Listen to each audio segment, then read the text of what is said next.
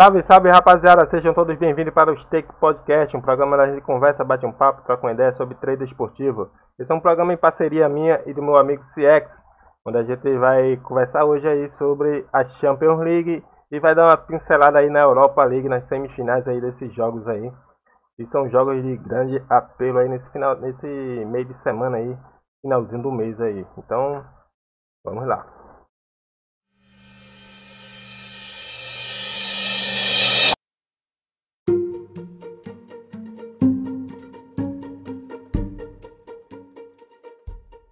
Champions League, e aí, Sex, o que esperar aí dessas semifinais aí de Champions League, né?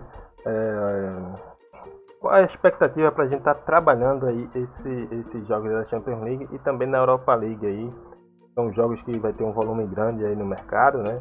Vai ter bastante liquidez aí. Finalzinho do mês, né? Onde a galera, quem está no prejuízo vai tentar recuperar alguma coisa. E quem está no, no, no, no green, né? Quem está com lucro no mês aí pode acabar se prejudicando um pouco aí nesses jogos aí que são jogos complicados, decisivos, né?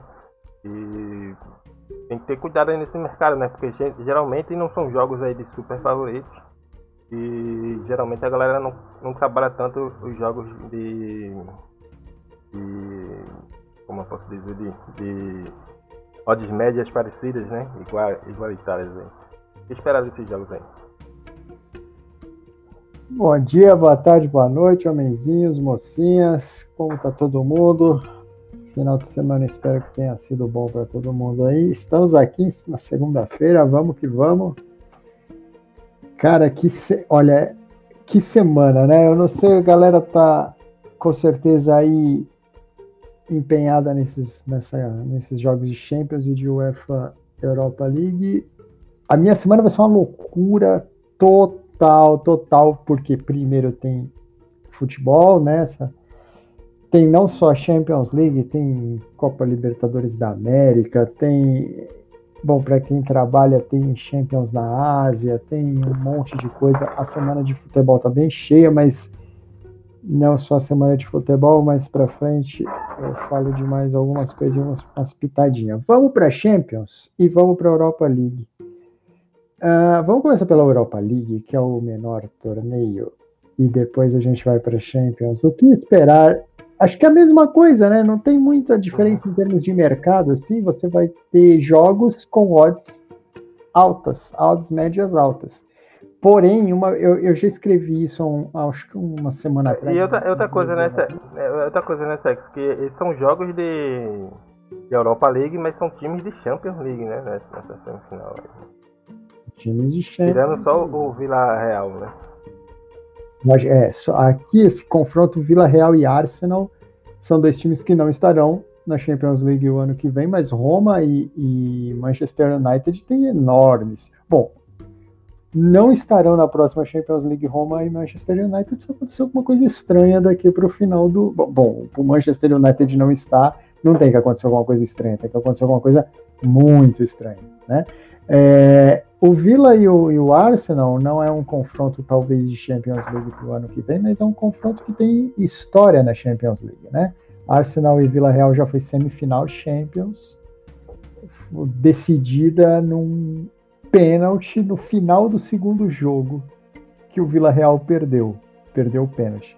O, o Arsenal se classificou para a final aquele ano e perdeu a final para o Barcelona, mas já foi semifinal de Champions, hoje é semifinal de Europa League. Odds médias altas normalmente quer dizer o quê? Dificuldade para maioria do mercado trabalhar, né? Insegurança, mais do que dificuldade, insegurança, né?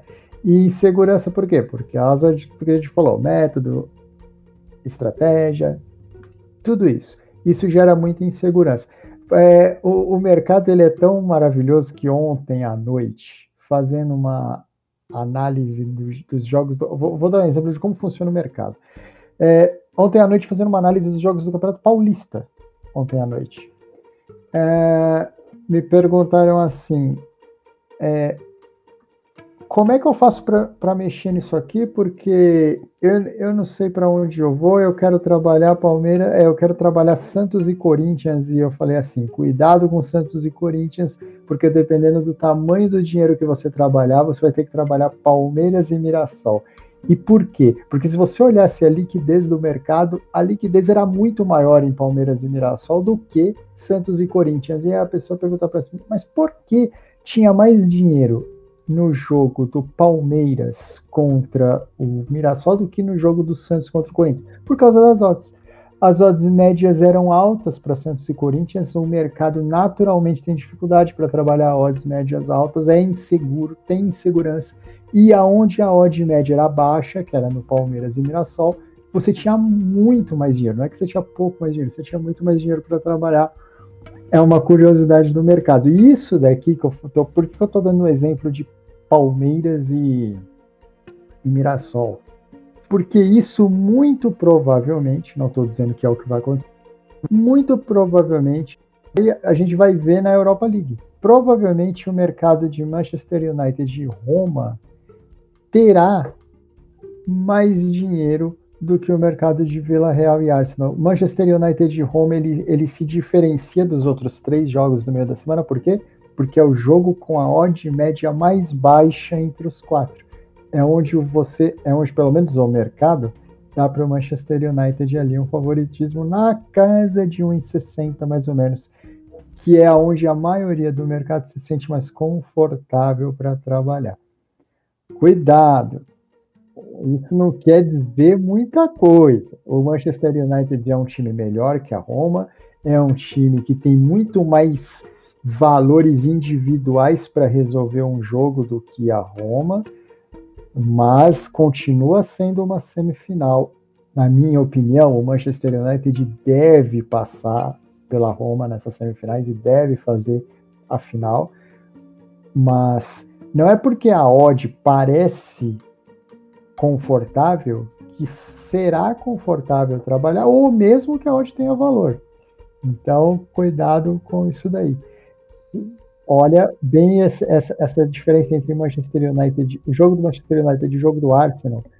É muito provável que a maioria do mercado prefira trabalhar o, o Manchester United e não o Arsenal, porque ali aparenta ser um back mais confortável, mas nem todo back confortável tem odds com valor. Então, cuidado com isso.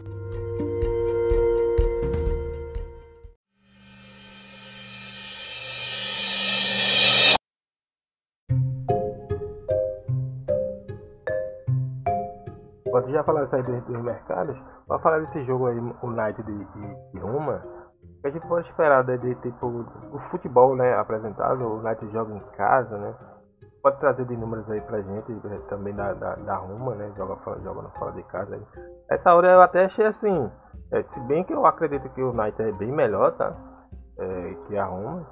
Mas eu acho essa odd aí bem, bem esmagadinha aí pra, pra esse jogo aí, tá? Mesmo jogando em casa, não tem o fator torcida, né? Não tem o fator torcida, é uma coisa que é, impacta mesmo no, no jogo em si, né? Eu acho que se tivesse a torcida do, do United lá para esse jogo, talvez a hora estaria mais justa realmente aí a uns 60. A gente não tem torcida. É, a Roma também não é esse time fácil de ser abatido, né? Eu acredito tecnicamente não é, é uma equipe que joga direitinho. Tem jogar no futebol assim não tão bom em relação para buscar resultados, ganhar. Eu acho que perdeu no, no final de semana agora, né? Mas eu acho esse jogo mais duro aí, é um jogo bem duro aí para o United. Sobre o United de Roma, vamos lembrar que o mercado tinha uma predisposição para o Ajax e a Roma eliminou o Ajax. Né? Existia uma predisposição do mercado para o Ajax no confronto com a Roma, porque era o time que mais atacava, porque é o time que tem mais posse de bola. Porque e, e, a Roma eliminou o Ajax. Fez um jogo competitivo e eliminou o Ajax. Quando a gente fala de Manchester United, é um outro nível. Principalmente no nível que o Manchester United está jogando essa temporada. o, o, Manchester United é um time muito bom, com valores muito bons, mas que muita gente diz que é atrapalhado pelo técnico que ele tem. Porém, o Manchester United ele vem subindo.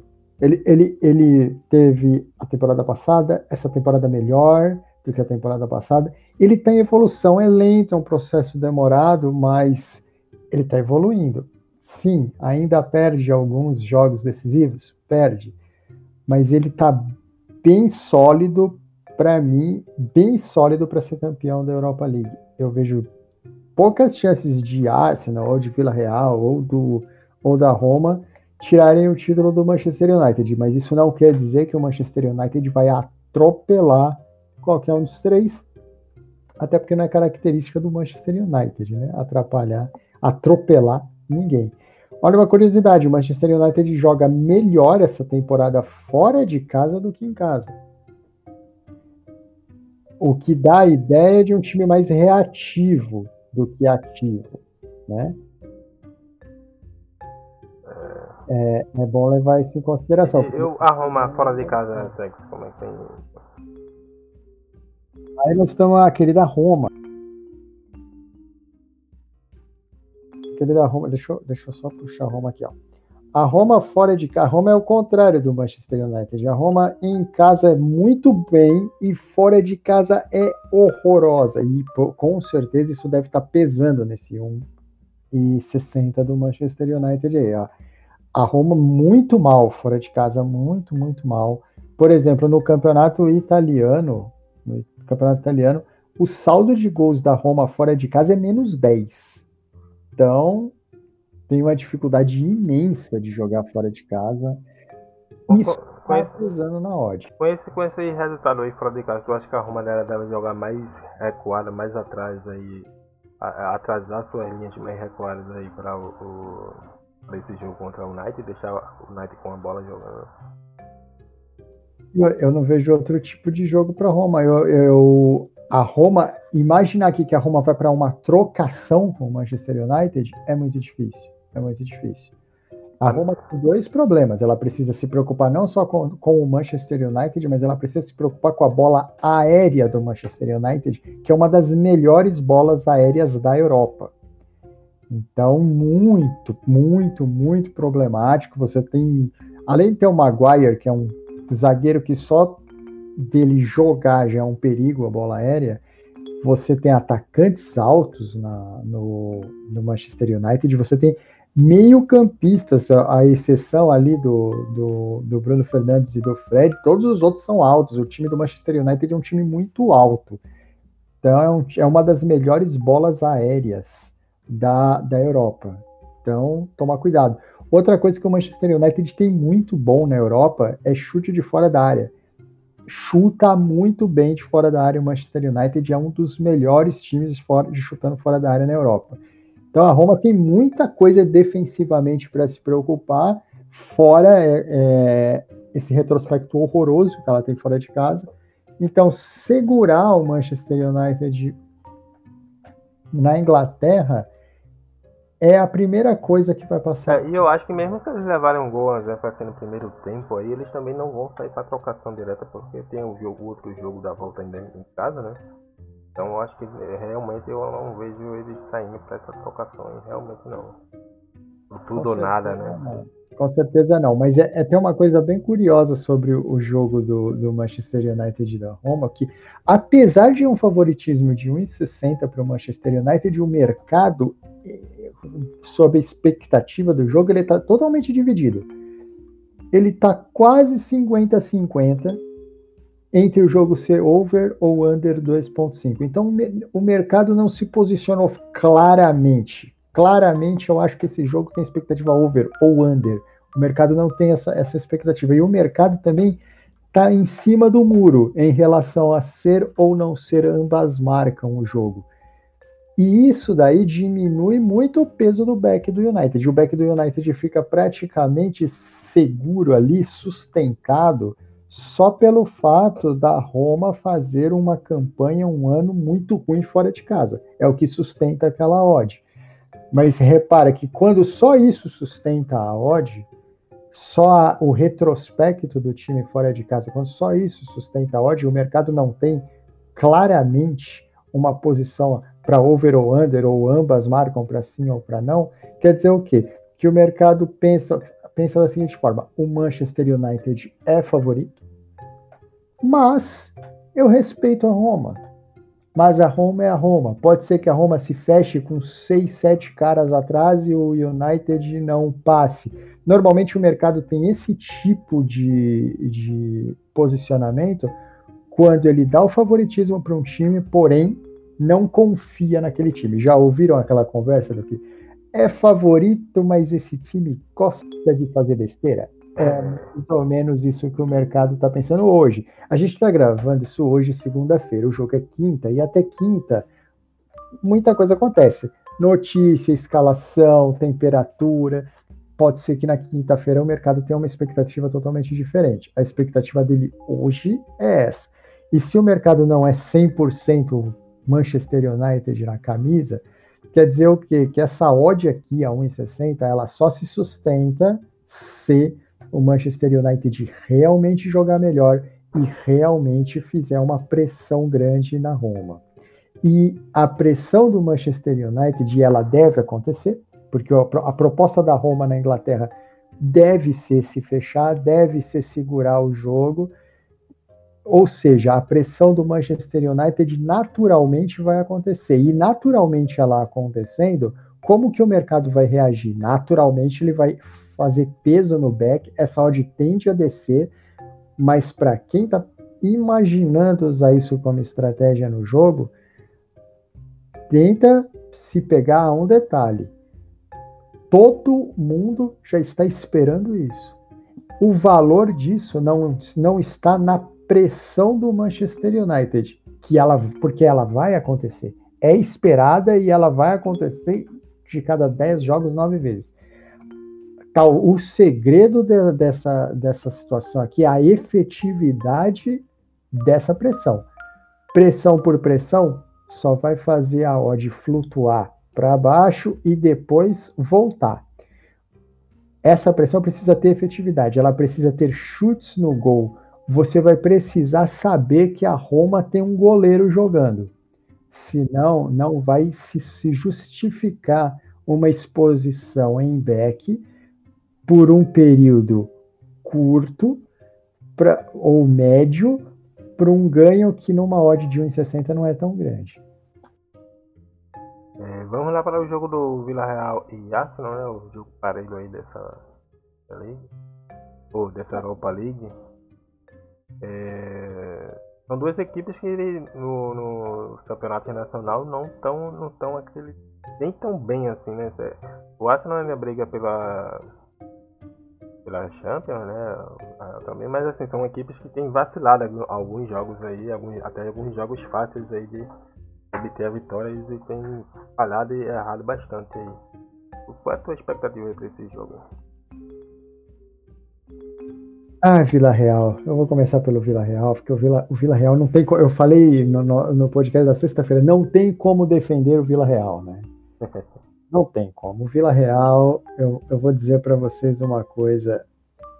Como é possível as derrotas que tem o Vila Real e as oportunidades que o Vila Real tem no, no Campeonato Espanhol para se posicionar tranquilo ali na Europa League. Mas o Vila Real ele tem um, um, porém. É o primeiro ano de um time que foi muito reformulado, com muita, muita contratação nova e técnico novo, né? e chega numa semifinal de Europa League, talvez por sorte enfrentando o Arsenal, né? Um, uma característica do Vila Real que é muito interessante, é um time que joga melhor fora de casa do que em casa. Ele se dá muito melhor fora de casa do que em casa. Mas por que isso acontece? O Vila Real é o segundo time do Campeonato Espanhol que mais empatou essa temporada. São 13 empates. 13 empates. Se um time empata 13 vezes, você já logo imagina o quê? Um ótimo jogo para ambas marcam. Porque se alguém empata tantas vezes e poucas em 0 a 0 é porque esse time tem muita dificuldade para segurar resultado uhum. ou empata muitos jogos que ele sai perdendo. Então, o que, que acontece com o Vila Real aqui?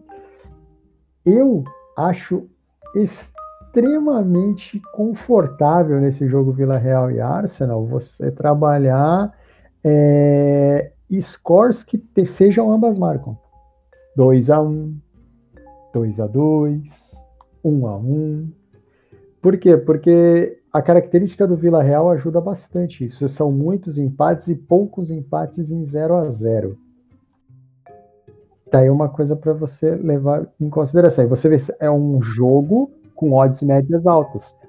Provavelmente com dificuldade para trabalhar. Aquela oddzinha chata que a pessoa faz um back, não consegue aguentar um back, faz um lay, não consegue aguentar o lay. Então, essa característica do Vila Real ajuda demais você buscar alguma coisa no jogo. E o Arsenal? Bom, o Arsenal, o Arsenal ele é um time mediano. Mediano quer dizer o quê? Ele é mediano em casa, ou seja, ele não é dominante jogando em casa e muito menos fora. Ele, é, ele tem mais ou menos a mesma performance jogando em casa e jogando fora de casa essa temporada. Com um detalhe, ele leva, sofre mais gols em casa do que fora de casa. Ele tem uma, um saldo de gols negativo em casa e positivo fora de casa. De novo, isso quer dizer o que no final das contas? O Arsenal em casa no campeonato inglês tem seis vitórias, quatro empates e sete derrotas.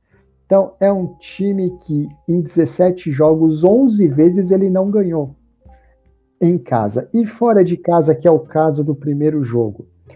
Fora de casa ele tem sete vitórias, 13 empates e seis derrotas. Então em 16 jogos, nove vezes ele não ganhou. Se nove vezes ele não ganhou, provavelmente ele levou gols. Né? Uhum. O que reforça a ideia aí de um jogo interessante para você tentar trabalhar mercados de correct score que tem ambas marcam. É um mercado interessante, é um jogo interessante talvez para talvez para você trabalhar aquele leizinho em, em, algum desses dois times ganhando por dois gols de diferença. Não um, mas dois gols de diferença. E por que não um gol de diferença? Eu não gosto muito de falar sobre é, estratégia de mercado, porque não gosto de influenciar as pessoas a usarem estratégias e métodos que elas não têm e que elas não criaram. E aí eu posso, de alguma maneira, estar tá ajudando alguém a se perder dentro do jogo. E não é essa a intenção. Mas só para só deixar um, um exemplo. Por que dois gols atrás e não um gol atrás? Porque se você tiver um time desse perdendo por um gol atrás e você fizer o lei, você terá perdido o valor não tendo trabalhado um correct score de ambas marcam antes, porque ele já te cobriria essa situação de um gol atrás. Por isso que numa estratégia num jogo desse daqui, com um método que você domine, uma estratégia que você domine, é melhor você fazer o lay em alguém perdendo por dois ou três gols do que um gol só, porque essa situação você já poderia ter feito uma, uma não uma cobertura, mas você já poderia estar nessa situação do jogo trabalhando um correct score em ambas marcam. Tá? É, esse é um jogo aí, como são equipes que é, vão buscar gol Vamos tentar recuperar.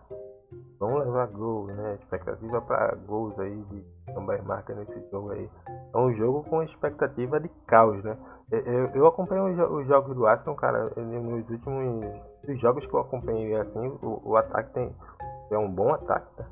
perdido bastante gols, assim, algumas situações de gols fáceis, né? É, algumas situações de. Às vezes eles criam gol e, e os caras acabam perdendo. Né? São gols que até eu faria. É aqui. Até aqui, não, não, não, eu não e, e é um jogo que a gente pode esperar o caos aí, né? Pode, pode ser. Talvez no, não no primeiro jogo aí, mas com certeza no segundo jogo, que é onde as equipes vão buscar realmente o, o resultado dela. Entregar completamente nas partidas. Né? É, eu acho que existe potencial para a causa aqui. Vamos lembrar que não, não faz muito tempo talvez um mês atrás, alguma coisa assim, o Arsenal descontou um 3 a 0 do West Ham, por exemplo, jogando fora de casa. O jogo foi 3 a 3 não, é? não faz muito tempo isso, mais, mais ou menos um mês uhum. atrás, alguma coisa assim. Né? Então o Arsenal tem essa, característica, né? É, que é a característica que vai de encontro ao que a gente falou, né? Um time que leva gols e faz gols.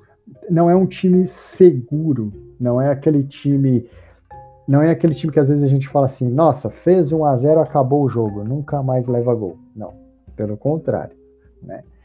Quando você tem times com essa característica, é, é, eu vou de, de novo enfatizar bem isso aqui, é uma sugestão só e não faça isso se você de alguma maneira vai se sentir perdido na hora de fazer um trading. Prefira mercados de score do que mercados de lei. Mas veja bem, não se influencie por isso. Não faça algo que no meio do jogo vai fazer você se sentir desconfortável. Se você tiver que fazer a famosa pergunta né, no meio do jogo, essa daqui, e agora o que eu faço? Se você por alguma maneira, você tem que fazer essa pergunta, não faça isso que eu disse. Mantenha o que você sabe fazer, tá? Então, Arsenal e é, Vila Real são times com essa condição. O Arsenal ganhou, por exemplo, do Tottenham, também há mais ou menos um mês atrás, uma coisa assim, ou joga assim, 2 a 1 um, mais ou menos nesse, nesse mesmo, desse mesmo jeito. E empatou um jogo com o Fulham. O Fulham lá embaixo, zona do rebaixamento, e empatou em 1 a 1 Bom, a gente já tem. Assim, e, e uma ideia que pra gente trabalhar é se o jogo começar é, lá e cá, né? As duas equipes atacando aí, buscando gol, tornar um jogo aberto, né? Estrategicamente das duas equipes. É, e não ter um domínio completo aí de uma sobre a outra. E nessas horas assim é bem difícil ter, e eu, talvez é, não são equipes que tem assim, você vai ver um domínio completo de uma sobre a outra, né? Se acontecer vai ser Exatamente. bem raro mesmo. Eu sou muito, muito tranquilo para falar sobre o Vila Real, que é uma das equipes que eu estou acompanhando esse ano, que está no meu radar. Né? É, o Vila Real, ele perdeu para o Osasuna, ele perdeu para o Alavés, ele levou gols do Levante, do Cádiz. Então, nós estamos falando de um time que não tem como você ter confiança na defesa de um time desse, né? Não tem como. Isso não quer dizer que o Arsenal vai massacrar o Vila Real? Não. A chance disso acontecer para mim é praticamente zero. Pode acontecer? Pode, mas vai acontecer muito raramente em um jogo a cada muitos jogos, né?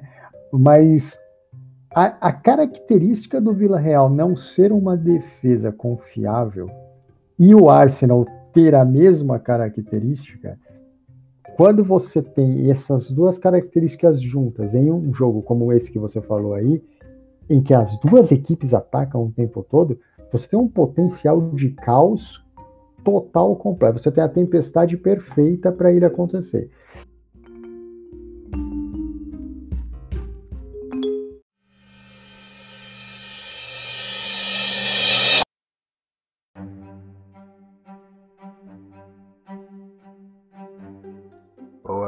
Galera, agora bora falar um pouquinho aí dos jogos da Champions, né? É, bora começar aí pelo jogo menos badalado aí da, da, da Champions, que é o jogo do Real Madrid, né? Que é o jogo agora de terça-feira.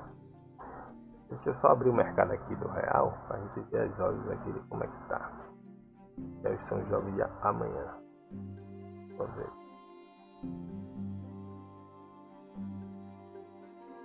Real Madrid Chelsea, odd de 2,38 para o Real Madrid, 2,40 né, Real Madrid, e para o Chelsea 3,60, 3,65 por aí. É, e aí, Sex, esse jogo aí, qual é a expectativa aí desse jogo, né? Odds parelhas aí, é, Real Madrid jogando em casa, é, o Chelsea né, é, o, é o time assim, de, desses que estão na semifinal, é o menos badalado, né? É, é um campeão de Champions aí, mas que tem feito uma grande temporada aí, até na Premier League, né? Surpreendente aí, surpreenderam muita galera aí. Tem jogado muito bem aí. O que esperar desse jogaço aí? Vamos lá, a Champions League, ela é interessante porque ela tem dois jogos de a gente estava falando das odds médias altas, né? São dois jogos de médias altas que, por característica das próprias odds, do próprio mercado, ele pede abordagens diferentes. Você tem um, um jogo que sempre que eu falo sobre abordagem, é, eu tô, não estou falando especificamente desse jogo, mas que se você repetir essa abordagem por várias vezes em vários jogos no longo prazo, você vai se perder menos dentro desse tipo de jogo do que fazer o contrário. Então a gente sempre fala de longo prazo, né? São dois jogos com odds médias altas, porém com, com as odds pedindo abordagens diferentes. Vamos falar dos times antes das odds. É, o Chelsea fazendo uma temporada que para mim é ótima. Trocou de técnico no meio da temporada, o que também não é surpresa para ninguém, né? O Chelsea é o mais brasileiro dos europeus. É. Troca de técnico toda a temporada. Isso aí faz parte do Chelsea, faz parte da cultura do Chelsea. Enquanto você está ganhando, você fica. Se você começar a perder, você sai. É simples assim que funciona no Chelsea. Mas o Chelsea é um time. É, o Chelsea e o Real Madrid são opostos entre si, né? Você tem o Chelsea, que é um time que está começando um projeto que tem potencial para no futuro ser muito grande. Tem jogadores novos, jogadores talentosos, tem uma maneira de pensar o futebol moderna com, com o Tuchel lá agora é um time que gosta de jogar e dominar o jogo pela posse de bola. Então é um time novo, com um projeto começando, com um técnico novo, mas que está conseguindo resultados bem expressivos, bem acima da média. Teve um confronto contra o Porto, se eu não estou maluco, né? É, é, é, na, na, nas quartas de final acessível, se classificou, né? E tá aí na semifinal. O oposto do Chelsea é o Real Madrid. O Real Madrid não é um projeto em começando com um técnico novo. Não, o Real Madrid é um time pronto, é um time maduro, com um técnico que conhece totalmente o time, com um projeto de jogo que todo mundo conhece e que todos os caras que estão lá sabem executar muito bem. Então é como se fosse ali o jogo entre o o cara com muita experiência e o cara que está começando a carreira, né? Isso em uma semifinal de Champions vai puxar um pouquinho mais para o lado do Real Madrid. E por que puxa um pouquinho mais para o lado do Real Madrid? Porque os jogadores do Real Madrid e entre eles, principalmente os três do meio, os três do meio crescem demais em jogo grande. Né? Casemiro, Modric e Cross crescem demais. É, é impressionante o que quando esses caras querem jogar, né, o que eles conseguem fazer, né? É, você vê tem o Modric aí, é, o melhor do mundo, né? Embora que tenha sido contestado, até muita gente fala, ah, o pior melhor do mundo que já foi escolhido. Mas, cara, o cara é bom, o cara joga muito, sabe muito de futebol, né? Quando ele tá no melhor momento dele, cara, é incrível, né? Você tem o outro aí, o, o campeão do mundo, né? É... O, o Kroos, né? Cara é campeão do mundo, joga muito, tem um toque refinado, é os passes deles, as assistências deles aí são diferenciadas, né? Joga muito, tem um domínio, dá um ritmo de jogo fantástico. E tem um Casemiro aí que segura essa, essa galera aí atrás, né? E tem, tem uma ótima saída de bola né, para sair jogando e segura, consegue segurar o ímpeto do meio, dos meio campistas aí das equipes adversárias. Né? É impressionante que quando esses caras querem realmente jogar, né, tem experiência para isso, né? São campeões de Champions aí pelo próprio Real Madrid. É, isso aí pode ser um diferencial gigantesco nessa semifinal aí, né? Sim, sim. O, os caras crescem e tem uma, uma coisa importante no Real Madrid que falta no Chelsea. Falta no Chelsea. Esses caras do Real Madrid sabem ganhar títulos. Estão acostumados a jogos desse tamanho, estão acostumados a situações desse tamanho, né? Então, para mim, aqui a coisa puxa um pouco para o lado do Real Madrid. Puxa um pouco. Mas vamos lembrar que o Real Madrid tem um problema crônico de sofrer gols em casa esse ano.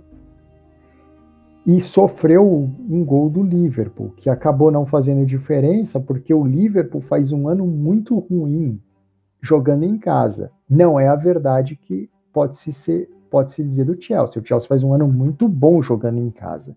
Então, o gol que o Liverpool fez em Madrid, que não fez a menor diferença em Liverpool, porque o ano do Liverpool em casa é muito ruim, pode ser que faça muita diferença para o Chelsea, porque o Chelsea em casa tem um ano excelente.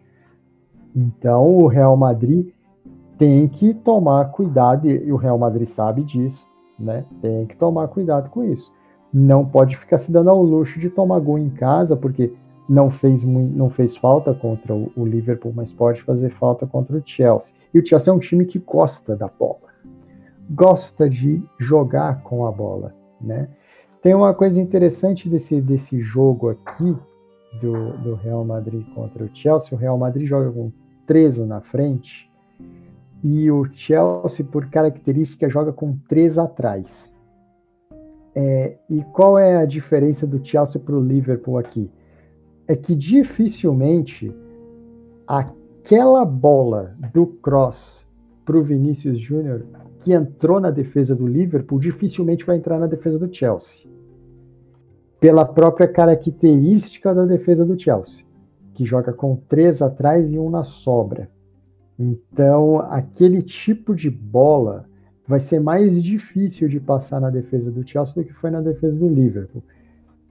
Então, isso pode ser um ajuste que o Real Madrid tenha que fazer durante o jogo, principalmente nesse, nesse primeiro jogo aqui, onde teoricamente o Real Madrid é o time que vai ter que propor o jogo. Esse, esse jogo aí, Sex, é um jogo que tipo, era uma semifinal que quebrou a expectativa de todo mundo, né? Se você perguntasse no início da, da Champions League aí, uma dessas equipes estaria na semifinal pelo que vivenciou. Assim, não que o Chelsea não tenha jogado bem toda a temporada, tá? Mas assim, pelo que tinha se configurado as equipes, não eram equipes que você dizia, ah, vai estar na semifinal aí, tanto o Chelsea quanto o Real Madrid. O Real Madrid que começou uma temporada bem mal, né? E até na Champions aí também começou mal. Mas que teve uma evolução muito grande aí. O, Chelsea ele vem jogando bem, mas não era uma equipe que você devia ter dizer, ah, a expectativa é que eles vão chegar na semifinal. Mas eles chegaram com grandes competência aí nessa semifinal, jogando muito bem. E o Real Madrid ele veio, veio na crescente, né? Veio na crescente, veio melhorando. A, a, a quarta de final dele ele foi um jogo fantástico. Eu digo, porra, agora sim. É o Real Madrid, né? É, o, o, Real, o Real Madrid ele veio capenga com o Benzema. Benzema fazendo um gol e os caras veio tudo capenga aí. Zidane arrumou o time aí, né? E chegou aí pelo peso da camisa também, né? A experiência dos caras vai, vai ser uma grande semifinal. Eu, eu acho que sim, tá? Eu acho que sim, eu acho que vai ser uma. O Real Madrid foi se arrumando. É aquela coisa, né? Esse time do Real Madrid, ele cresceu quando a coisa apertou, que é o normal do Real Madrid principalmente nesse tipo de campeonato, principalmente com o Zidane. Talvez esse negócio sem torcida, né, tenha ajudado também o, essa evolução do, do, Real Madrid, né? Porque se tivesse a torcida, a cobrança ia ser enorme, né? Sim, nós temos que também ser sinceros. Se tivesse um estádio do Liverpool cheio no segundo jogo, também poderia ter sido um pouco diferente a história. Mas não tem a torcida, uhum. né? não podemos fazer nada em relação a isso. O Real Madrid está se aproveitando disso. Puxa um pouquinho para o Real Madrid esse jogo. E olho no, no, do lado do Chelsea, eu ficaria bem de olho no Kanté. O Kanté é um cara bem importante nessa nesse confronto aqui, porque é um cara que rouba muita bola. E uma roubada de bola num jogo desse daqui pode fazer muita diferença. Então o Kanté é um cara que eu ficaria de olho. E ficaria de olho também no Casemiro excelente, fazendo uma Champions maravilhosa, forte na bola aérea, dominante ali atrás, protege os zagueiros, mas gosta de levar um cartão, né, Casemiro? Gosta de levar um cartão. E o time do, do Chelsea é jovem, leve e rápido. Então. Como, como tu acha que, que, que, vem esse. Como é que vem essas duas equipes e como vai ser o comportamento delas aí dentro de campo, né? O Real Madrid é, nessa temporada não é aquele Real Madrid que tinha Cristiano Ronaldo que ia para dominar realmente o jogo, adiantava as, as linhas e tal, ia para impor a linha de jogo. Esse é um Real Madrid um pouco mais contido, né? Embora ele vai ter momentos que ele vai pressionar a equipe, vai dominar, mas não é o tempo todo, não é, não é constante isso aí. E, e, e o Chelsea, tu acha que ele vai jogar um pouco mais mais atrás para tentar realmente buscar o, contra-ataque nesse primeiro jogo ou tu acha que vai ser um pouco um jogo mais aberto? jogar atrás não é a, a, característica do Chelsea não é essa. Ele não, normalmente ele não se defende jogando atrás. O Chelsea normalmente se defende com a bola no pé. Né? Ele gosta muito de controlar o jogo pela posse de bola, o time do Chelsea. Talvez ele tenha um pouco de dificuldade para fazer isso no primeiro jogo, até porque vamos combinar, é a primeira é a primeira vez que muito jogador do Chelsea vai jogar uma semifinal de Champions. Isso pode pesar. Não estou dizendo que vai pesar, pode pesar. E o Real Madrid pode tentar tirar vantagem disso no começo do jogo, tá? Pode tirar. Pelo menos eu imagino que o Real Madrid tente tirar vantagem disso no começo do jogo. Então eu imagino o começo do jogo ali com o Real Madrid melhor. E com o passar do jogo, o Real Madrid talvez adotando a, a postura que ele mais gosta: esperar o adversário e usar contra-ataques.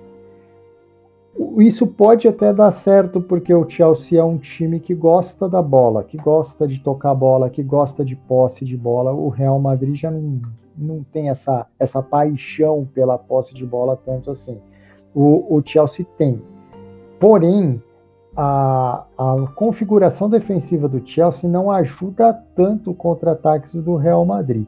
Não ajuda tanto, porque você tem pelo menos quatro caras fixos atrás jogando no Chelsea e você tem três caras atacando pelo Real Madrid. E dos três, dois rápidos e só dois rápidos. O Benzema não é um cara rápido. Então você praticamente teria sempre uma marcação e uma sobra, tanto de um lado do campo quanto de outro, e isso dificultaria teoricamente o contra-ataque do Real Madrid. Apesar de toda a qualidade do Tony Cross com a bola, é aquilo que eu falei, passar uma bola do Tony Cross na defesa do Chelsea é mais difícil do que foi passar na defesa do Liverpool.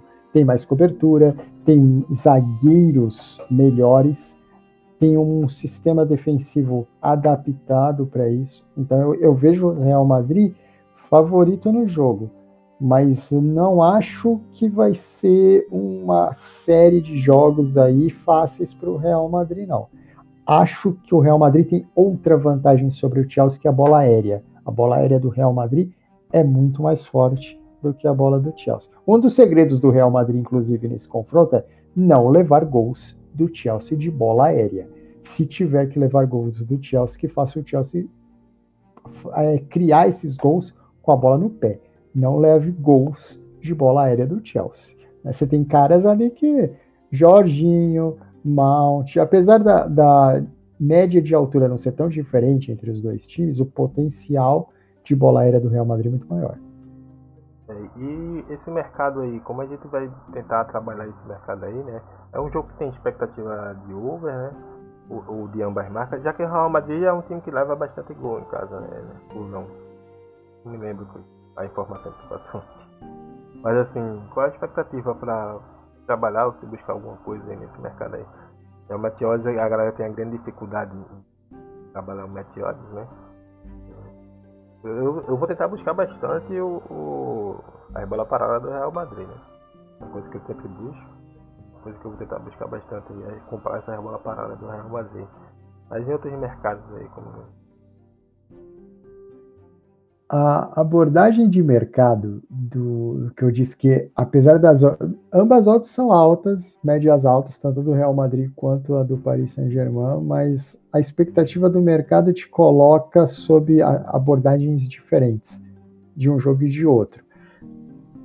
É, eu ia precisar de muito mais do que um, um, dois ou dez ou sei lá, 30 ou 40 podcasts para explicar a abordagem eu vou falar aqui como eu vou recomendar que trabalhem esse, esse, esses jogos, mas isso não quer dizer que eu estou dizendo para fazer isso. Tá bem importante. É, essa recomendação que eu faço para pessoas que trabalham comigo são pessoas que são treinadas para fazer essas abordagens e sabem o que estão fazendo e sabem o que vão encontrar. Esse jogo aqui específico do Real Madrid, ele pede uma abordagem de longo prazo no, no, no jogo. Ela, ela vai funcionar muito melhor do que abordagens de curto prazo para esse tipo de jogo, para esse tipo de característica de mercado e de odds, tá? Então, assim, eu aconselharia o que aqui? Né? Eu não vejo muita janela, para ser bem sincero, eu não vejo nenhuma janela para que você consiga trabalhar leis nesse jogo aqui. Tá? Apesar, de, apesar de uma abordagem de longo e não de curto prazo, eu não vejo muita janela para se trabalhar lei aqui pelas odds, tá? pelas odds que o mercado oferece hoje, segunda-feira. Lá na, amanhã, na hora do jogo, pode ser que isso mude. As odds que eu estou vendo aqui, a sugestão que eu daria seria que aproveitasse janelas curtas, talvez aqui buscar um gol aqui nem seja a melhor maneira de você estar tá no mercado, porque a tendência do mercado é ficar subindo e descendo.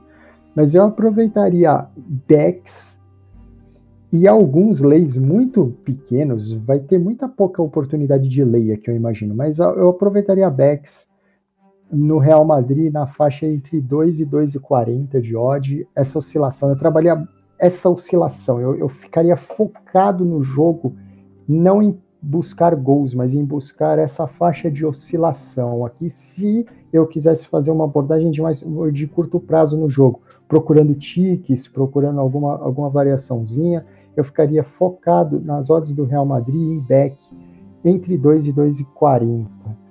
O Real Madrid provavelmente vai dar alguma janelinha para trabalhar algum back mais tranquilo ali. E backs no Chelsea, eu não, eu não vejo janela aqui para trabalhar lei ao Chelsea. Não porque trabalhar lei ao Chelsea é uma janela ruim, não. Não porque o jogo vai me mostrar isso, não. Mas pela odd que tem o Chelsea. Aqui eu não vejo janelas muito boas de, de lei a Chelsea aqui. Eu aconselharia também a trabalhar back no Chelsea se o Chelsea te der essa 3 e 3,50. Nessas, nessa faixa de odd, backs ao Chelsea são muito lucrativos e backs ao Real Madrid entre 2 e 2,40 são muito lucrativos. E alguém pode estar me perguntando: ah, e se a odd do Real Madrid for para 2,60? eu, eu posso trabalhar essa, essa odd em deck a 2,60, é aquilo que eu falei, talvez eu precisasse de uns 50 podcasts aqui e não, não ia ter como explicar, mas não, não, eu não acho bom você trabalhar o back no Real Madrid a 2,60, mas eu acho bom você trabalhar ele a 2,40. É, como o jogo ele promete uma melhor performance no longo prazo, trabalhando ele com uma abordagem desse tipo, qual que é o meu conselho ali? O meu conselho é você tentar construir overs de longo prazo. O, o, que, é, o que é construir um over de longo prazo? É aproveitar uma, um momento, por incrível que pareça, aproveitar um momento ruim do jogo um momento meio parado, ruim do jogo, e construir overs que não sejam overs muito altos. Overs pequenos, overs 1,5 ou 2,5, e construir eles com o passar do tempo. Com o passar do tempo, a gente fala em stakes quebradas, né? Stakes que você entra poucas, de pouco em pouco no mercado. Então, o meu mercado está ali, o jogo está num momento ruim, o jogo está 0 a 0 e você tem ali um over 1.5 ou um over 2.5, aquele que você prefira trabalhar entre over 1.5 e over 2.5 vai depender do que? Da, do perfil do cara que está fazendo, um perfil mais conservador e um perfil menos conservador. Então vai lá, faz uma entradinha, coloca 30%, vai construindo, deixa esse over se construir com o passar do jogo, nos momentos ruins do jogo, porque é um jogo de, de uma abordagem de longo prazo. É um jogo que não vai na maioria das vezes, não, ele, ele vai, poucas vezes ele vai te dar aquela aquela janela que alguém domina alguém, você vai e faz um back, a expectativa do mercado é que saia gol o tempo todo e você pegue aquele gol num curtíssimo prazo que e, vale a e são pena equipes que, tá que, trabalham a bola, né, para fazer construir o gol, né? Sim, sim. Então, abordagens de longo prazo aqui são boas, por quê? Porque com o passar do tempo do jogo, qual, qual, o que, que acontece com o mercado? A tendência é ele ficar mais sensível. E sensível ele vai te pagar mais. Então, se lá no final do jogo se concretizar um jogo ali de over 1.5, over 2.5, muito, muito provavelmente esse over 1.5 e 2.5 vai ser construído ao longo do jogo. Ele raras vezes, isso não quer dizer que o jogo vai acontecer e não vai acontecer isso não. Mas menos vezes nesse estilo de jogo aqui, nesse, nessa ideia de odd, menos vezes esse 1.5 e esse 2.5 vão ser construídos muito rápidos, vão ser construídos em 5, 7 ou 8 minutos no primeiro tempo. Não, eles vão ser construídos ao longo do jogo. Então você vai ter tempo de, em momentos ruins, trabalhar, é, construir uma odd melhor para você ter um retorno melhor em overs desse jeito. E quando o jogo é de longo prazo, eu gosto muito de construir esses resultados no Correct Score também. E aqui eu construiria resultados pequenos no Correct Score. E eu não aconselho pessoas que não têm experiência no mercado de Correct Score fazerem isso, porque provavelmente elas vão se perder no meio do trade. Eu vou dar um exemplo. Se você for construir um placar de 2 a 0 no, num correct score num jogo desse tipo, você provavelmente vai ficar perdido porque você vai ficar com medo de levar o gol e você vai ficar com medo de ter uma stake inteira perdida por causa de um gol. Ou então você não vai saber o que fazer se você por acaso acertar um gol. Se você acertar um gol, provavelmente você vai se perguntar: e agora eu faço o quê? Eu fecho minha operação, eu freebeto minha operação, eu continuo com a minha operação. Então são perguntas que você vai fazer e que para você trabalhar com o Correct Score é, eu não, não vou conseguir explicar isso para alguém aqui, mas o Correct Score ele é muito bom para jogos de abordagem de longo prazo igual esse aqui do Real Madrid. Você pode reconstruir uma situação favorável a você com uma odd bem interessante no longo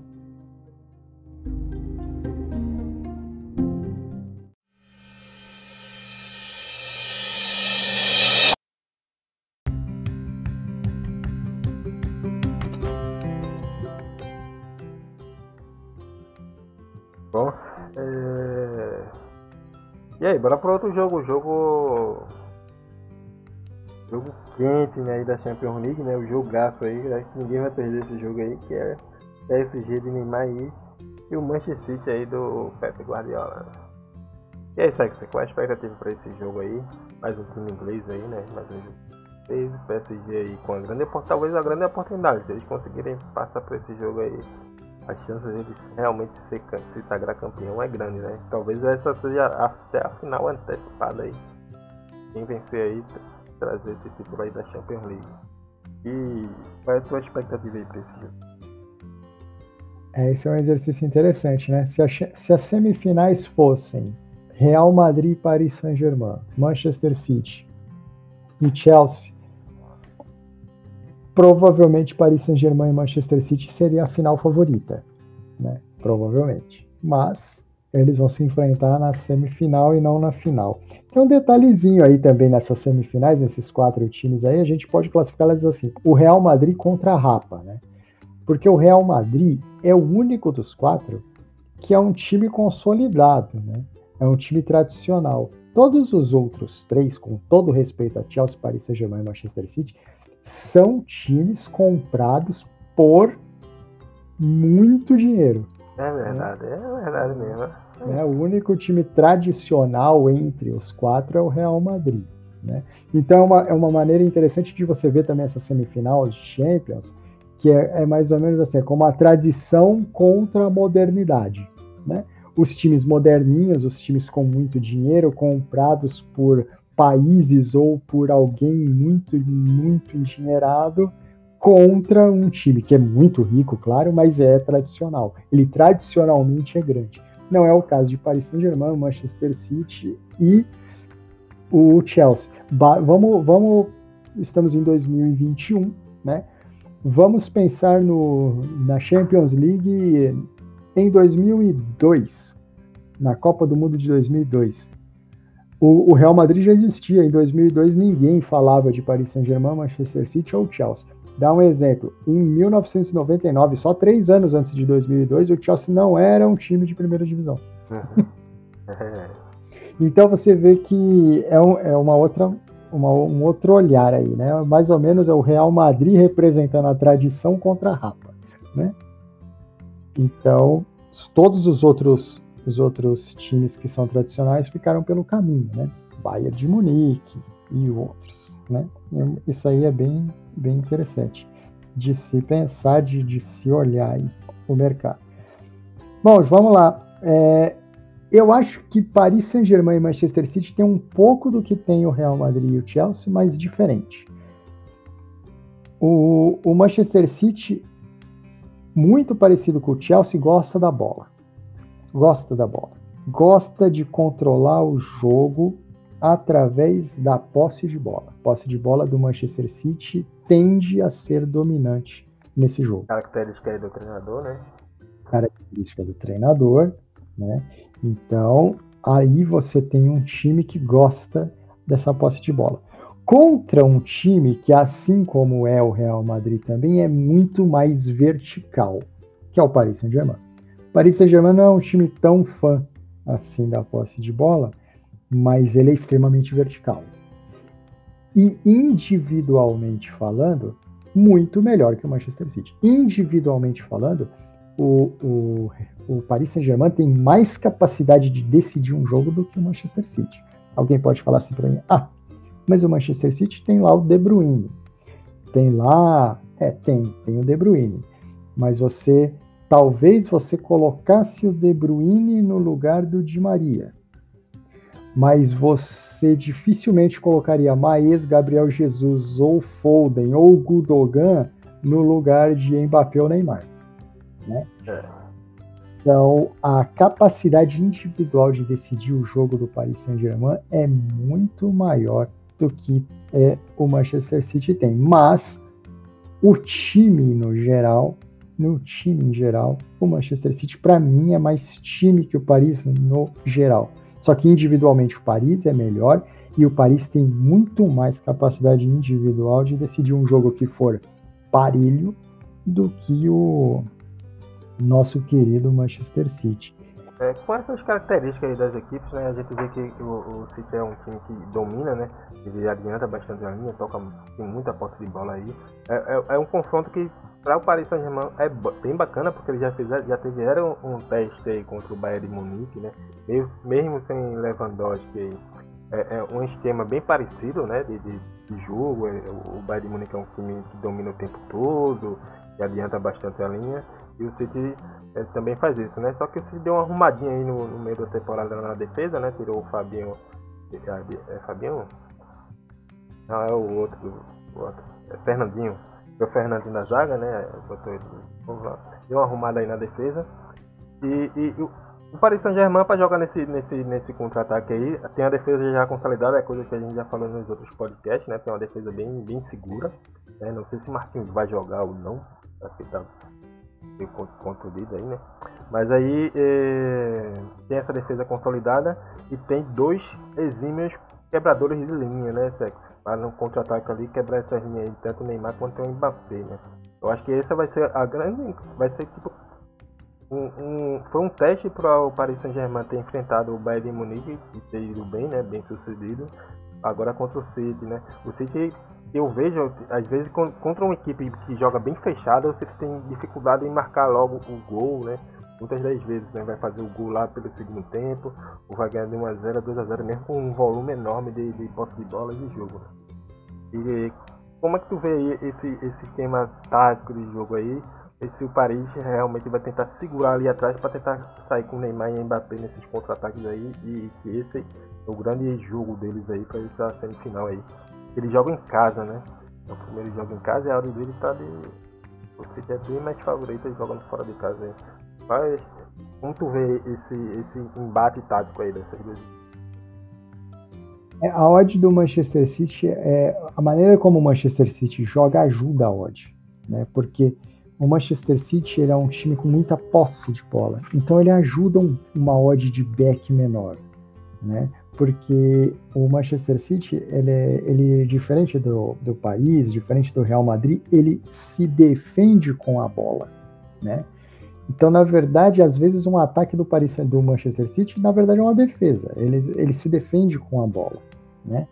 Ele, por muitas vezes, ele não é nem tanto é, enfático no ataque, mas ele segura a bola e ali ele se defende, né? O, taticamente falando aqui, eu, eu, a gente fala muito do Neymar e do Mbappé, mas tem três caras ali no, no Paris Saint-Germain que também ganharam jogos e ganharam um pedaço da, das quartas de final e não tem talvez tanta fama que tem o Neymar e o Mbappé. Marquinhos na defesa, Navas no gol, chocou demais. Fantástico Navas, né, cara? Que goleiraço. demais o goleiro do Paris Saint-Germain. Espero que eu não tenha zicado ele aqui, né? Mas está jogando demais o goleiro do Paris Saint-Germain.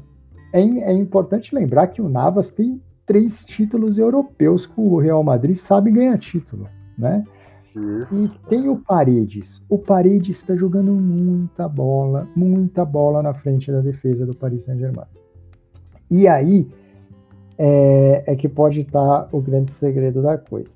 Apesar de jogar em casa, por característica do Pochettino, pela característica dos jogadores que ele tem, a não ser que o Manchester City invente uma maneira diferente de fazer as coisas, é, o que, que acontece? Provavelmente a gente vai ver um Paris Saint-Germain, provavelmente na maior parte do jogo, atrás da linha da bola.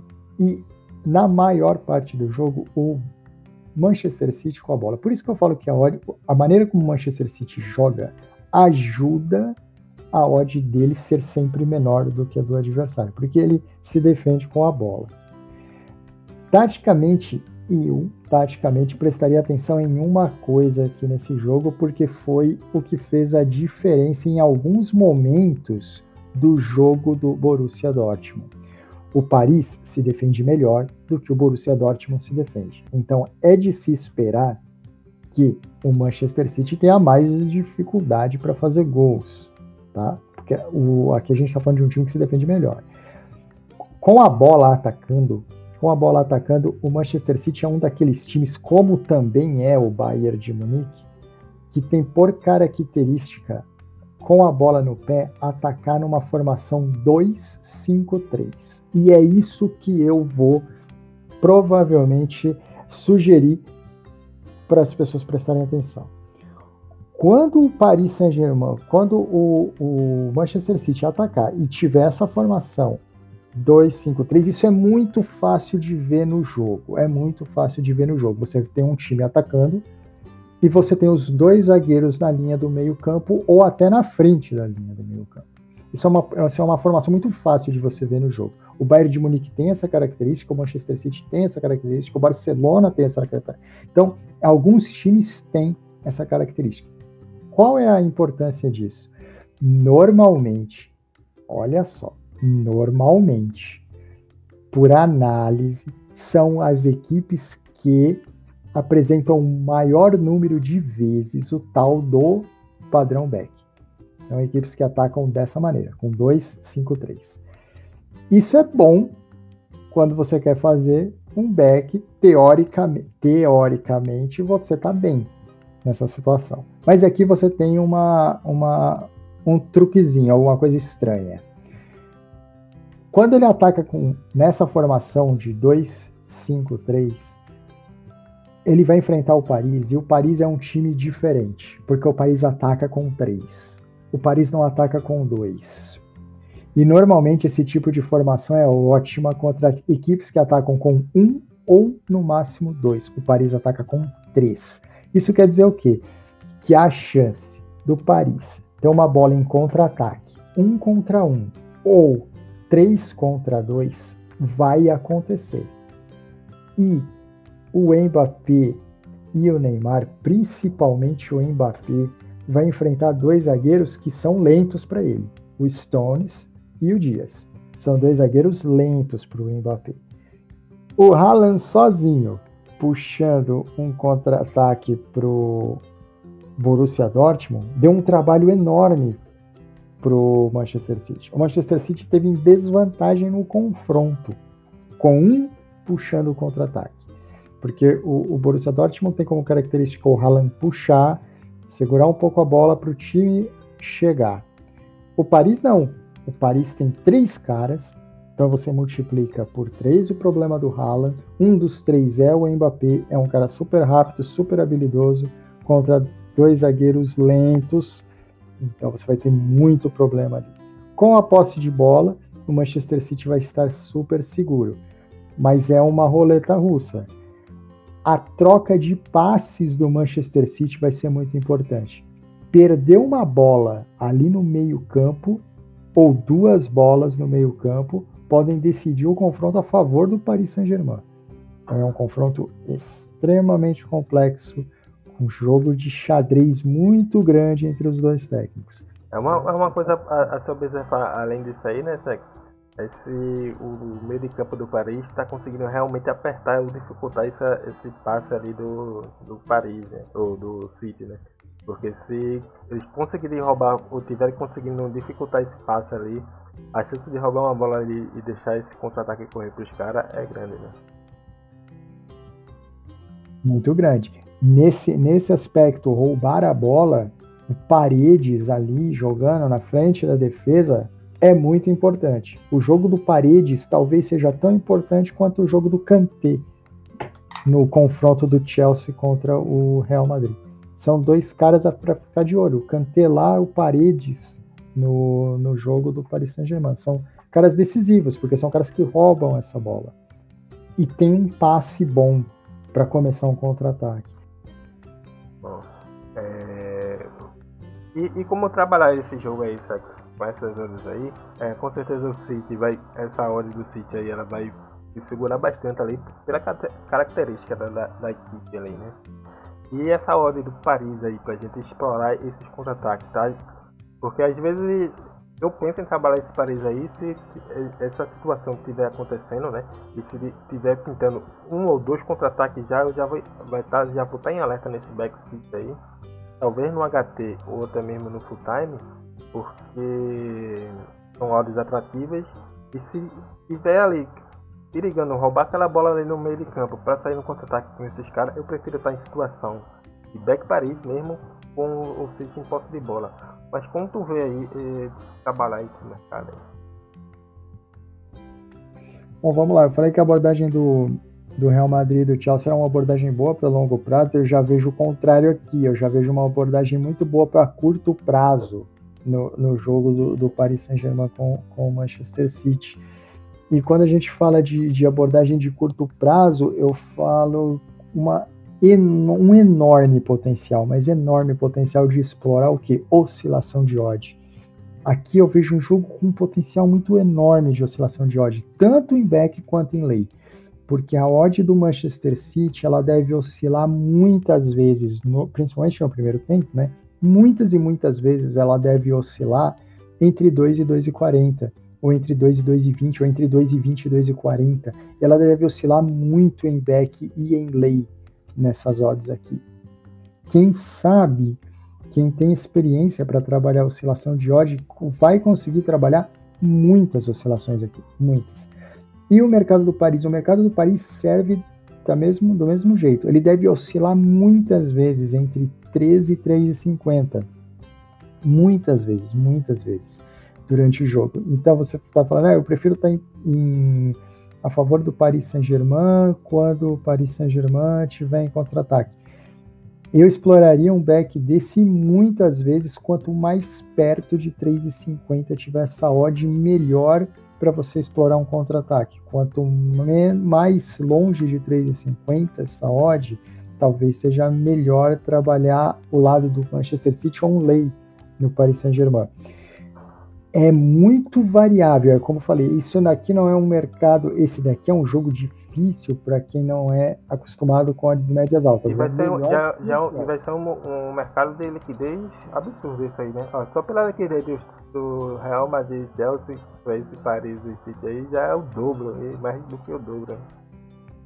Sim, a liquidez é muito alta. E, e a liquidez muito alta, e a, mais a característica do jogo, ajuda muito você esquecer um pouco o gol, deixar o gol um pouco de lado, é, é, esse foco de ir atrás do gol, deixar ele um pouco de lado e trabalhar o potencial que esse mercado e que esse estilo de jogo te dá em variações, que é muito grande, é muito grande. Essa odd vai variar muitas vezes.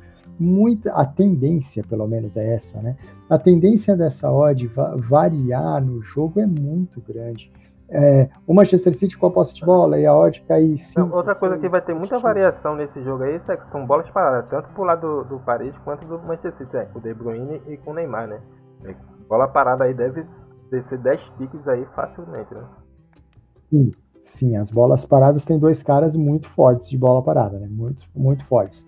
É, e o meu, meu conselho aqui é que se acontecer uma bola parada, é, esteja na bola parada antes dela acontecer. Porque comprar a bola parada depois dela acontecer não necessariamente vai ser um bom negócio. Não necessariamente vai ser um bom negócio, porque eles teriam que ter um aproveitamento de quase 100% nessas bolas paradas. E a gente sabe que não vai ser 100%. A gente até espera, mas o, o talvez interessante dessa bola parada é que um ataque do Manchester City, aproveitando uma variação de odd, você encontre uma falta dessa e ela potencialize sua variação. E é, o cara tá no, o cara já tendo dentro de uma bola parada dessa aí, e se for uma bola parada que não seja ali no círculo ali, provavelmente eu vou estar fechando essa posição e pegando esse, essa correção aí.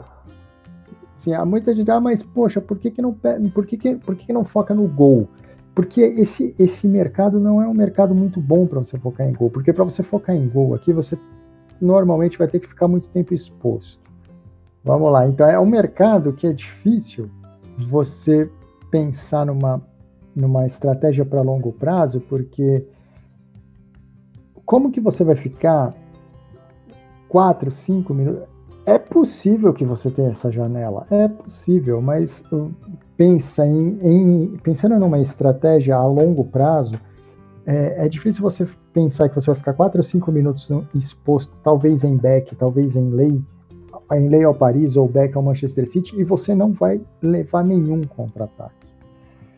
Ou então que você vai fazer um back no Paris Saint-Germain e vai ficar confortável sendo pressionado pela posse de bola do Manchester City por vários minutos. É por isso que aqui a abordagem de curto prazo ela é melhor. E quando, e quando a abordagem de curto prazo ela é melhor, é muito importante que o gol, o, o pegar o gol, seja um acidente e não uma coisa que você esteja procurando, porque não faz, não, não é a estratégia recomendada para esse perfil de jogo aqui, tá? Então, estratégia de curto prazo, explorando bastante back, bastante lay, e eu vou dar aqui mais uma estratégia de curto prazo que é muito, muito lucrativa de se fazer em um jogo desse, dessa característica quando, quando você tem total domínio do que você está fazendo que é o que? É explorar o mercado de undergoals, tá? Explorar o mercado de undergoals quando você tem oportunidade nesses jogos aqui, são extremamente lucrativos. E sim, se alguém está aqui pensando, se alguém está aqui falando aquela famosa frase, toda vez que eu entro no mercado de under, sai goals. Não, isso não acontece toda vez que você entra no mercado. Isso acontece toda vez que você entra no mercado com uma gestão errada, sem estratégia e sem método. Aí sim acontece. Quando você tem uma estratégia correta, um método montado e uma gestão focada naquilo, esse tipo de preocupação não passa na sua cabeça. Então é um jogo cuja característica do mercado te dá durante os 90 minutos algumas oportunidades de trabalhar unders bastante lucrativos. E lembra, under é um mercado de curtíssimo prazo, não é que ele é de curto prazo, ele é curtíssimo prazo.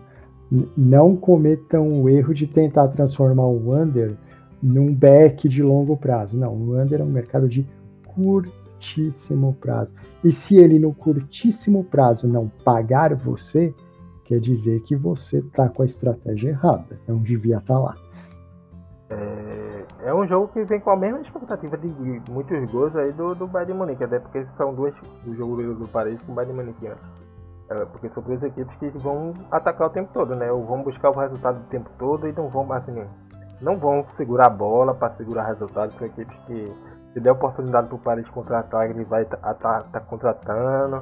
Tipo, se fizer um, vai fazer dois, vai fazer três, vai buscar os gols. Se der oportunidade para os caras fazer gol, eles vão lá e vão matar. Mesma coisa o Cid, se fizer um, vai fazer o outro, vai fazer. Talvez o Cid até segure um pouco mais, rode um pouco mais a bola ali, né? Para procurar mais oportunidades. Mas de qualquer forma, são equipes que vão jogar sempre para frente, né? Sim. O, o, uma das características desse jogo ser over a expectativa ser over, a expectativa ser de ambas marcam, mas a expectativa não ser de um jogo de 8 gols, 7 gols é exatamente essa que você falou aí. O Manchester City é um time que, que tem como característica queimar muito tempo de relógio tocando a bola. Então, apesar dele participar de jogos que são over, de jogos que são ambas marcam, ele não participa de uma quantidade tão grande assim de jogos que tem sete gols, que tem seis gols, que tem oito gols. Por quê? Porque ele queima muito relógio tocando a bola. Característica do Chelsea também, por acaso. Né?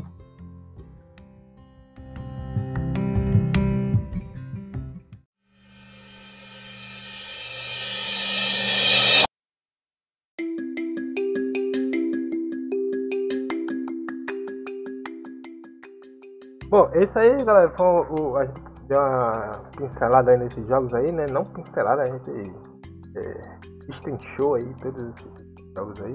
E o mercado de campeões, sexo. Foi um mercado que movimentou aí durante a semana com a notícia aí da, da Superliga, né? O boato aí de que opunia aí as equipes.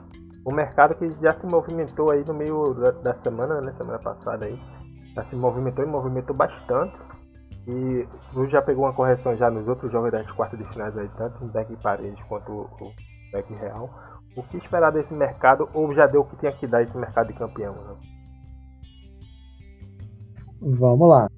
Bom, para campeão da Champions League, eu acho que o que você poderia super potencializar já passou, que eram os jogos de quartas de final. Ali sim você tinha uma chance de super potencializar alguma coisa.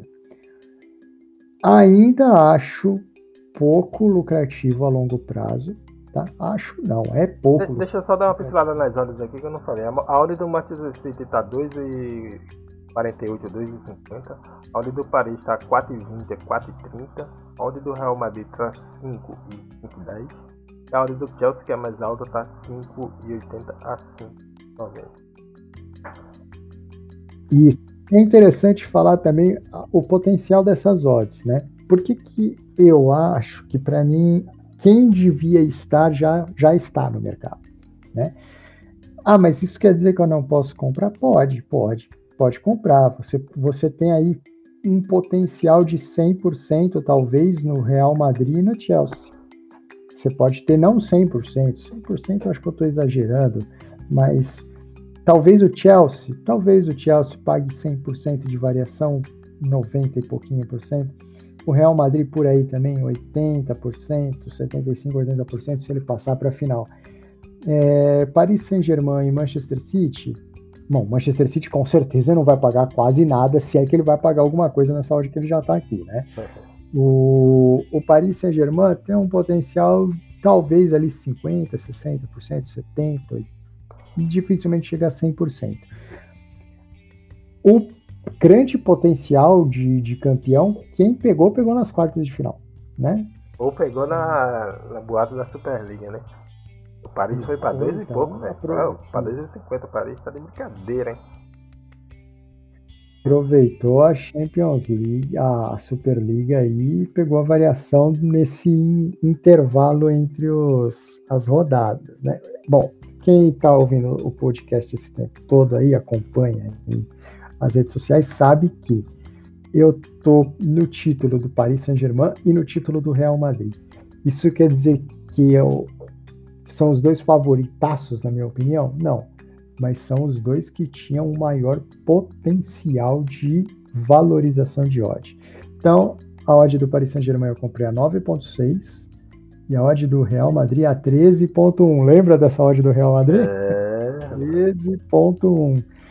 Eu, eu não fechei nenhuma das duas entradas.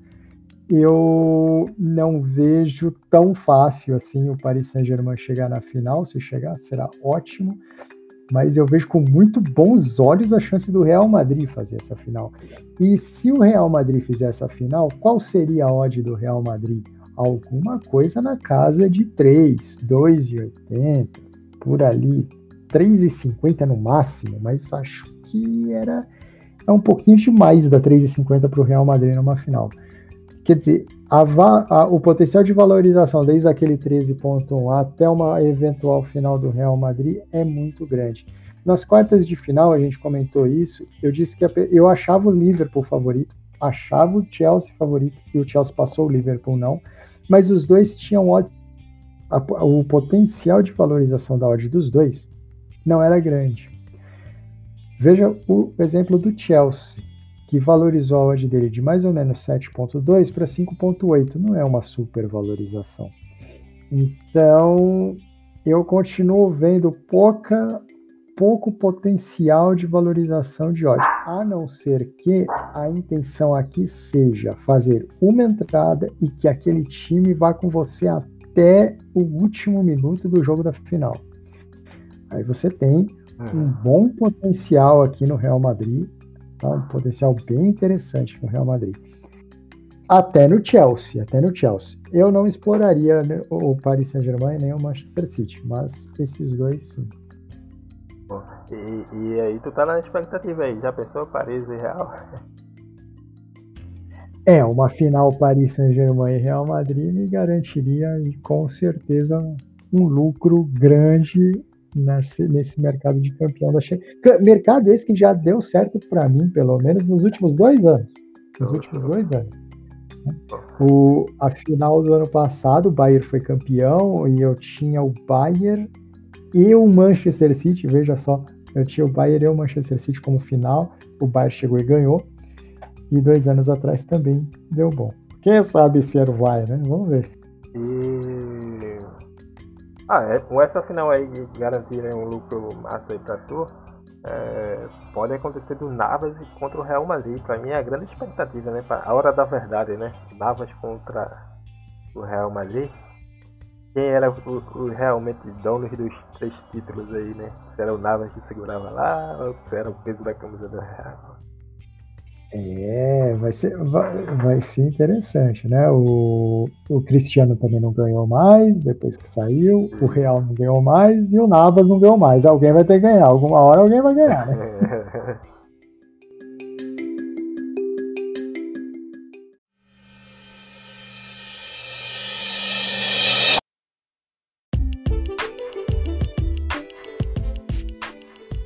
Galera, é, é isso aí, tá? A gente vai encerrar aqui o nosso Steak Podcast.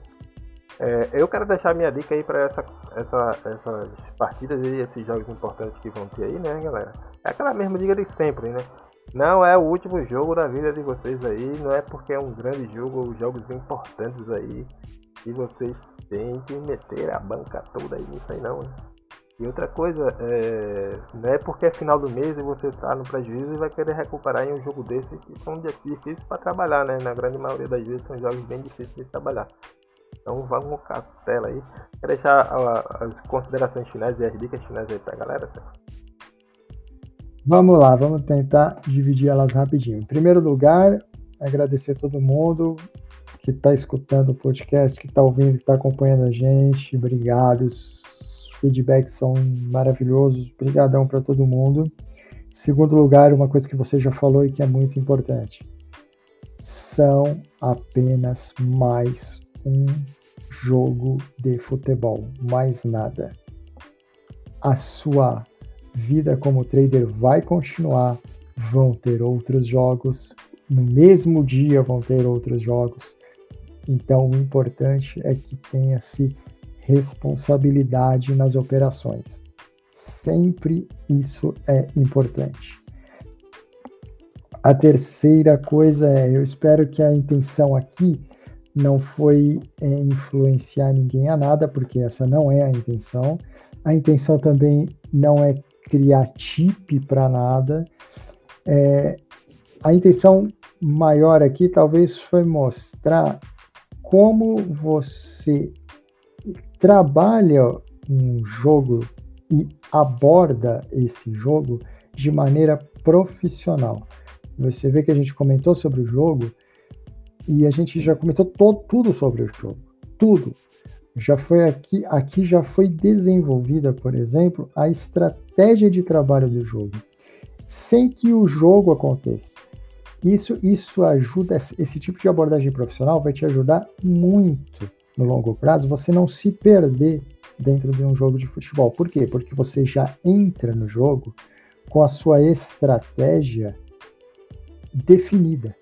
Você já sabe o que fazer na situação 1, na situação 2, na situação 3. Se um time favorito fizer o gol, se um time favorito levar um gol, você já tem isso feito, você já tem isso estudado, você já teve essa abordagem de mercado antes mesmo do jogo acontecer.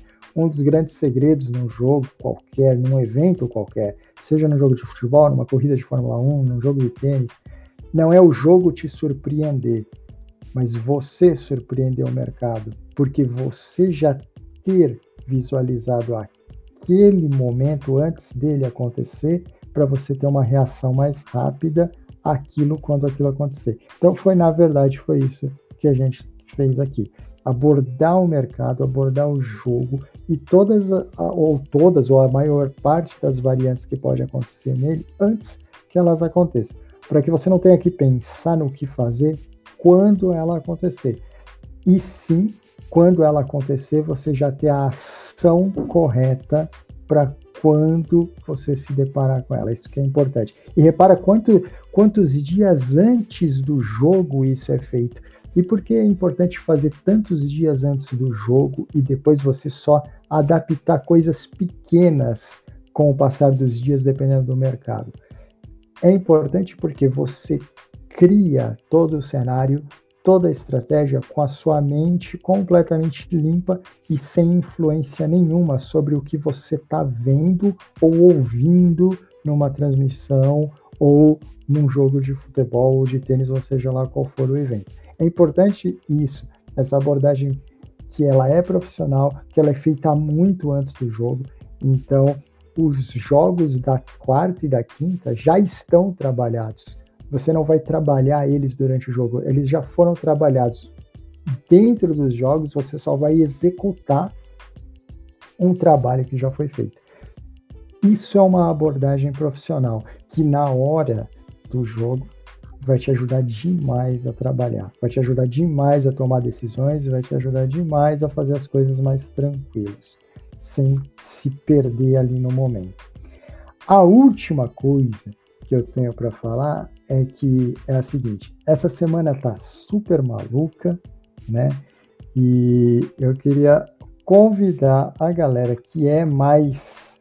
Não tem nada a ver agora com Champions League, mas a galera que é um pouquinho mais é, voltada para esportes americanas e tal.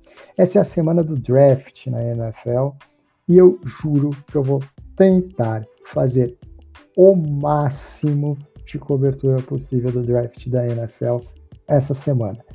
Começa na quinta e vai até o sábado, tá? Então tá todo mundo convidado.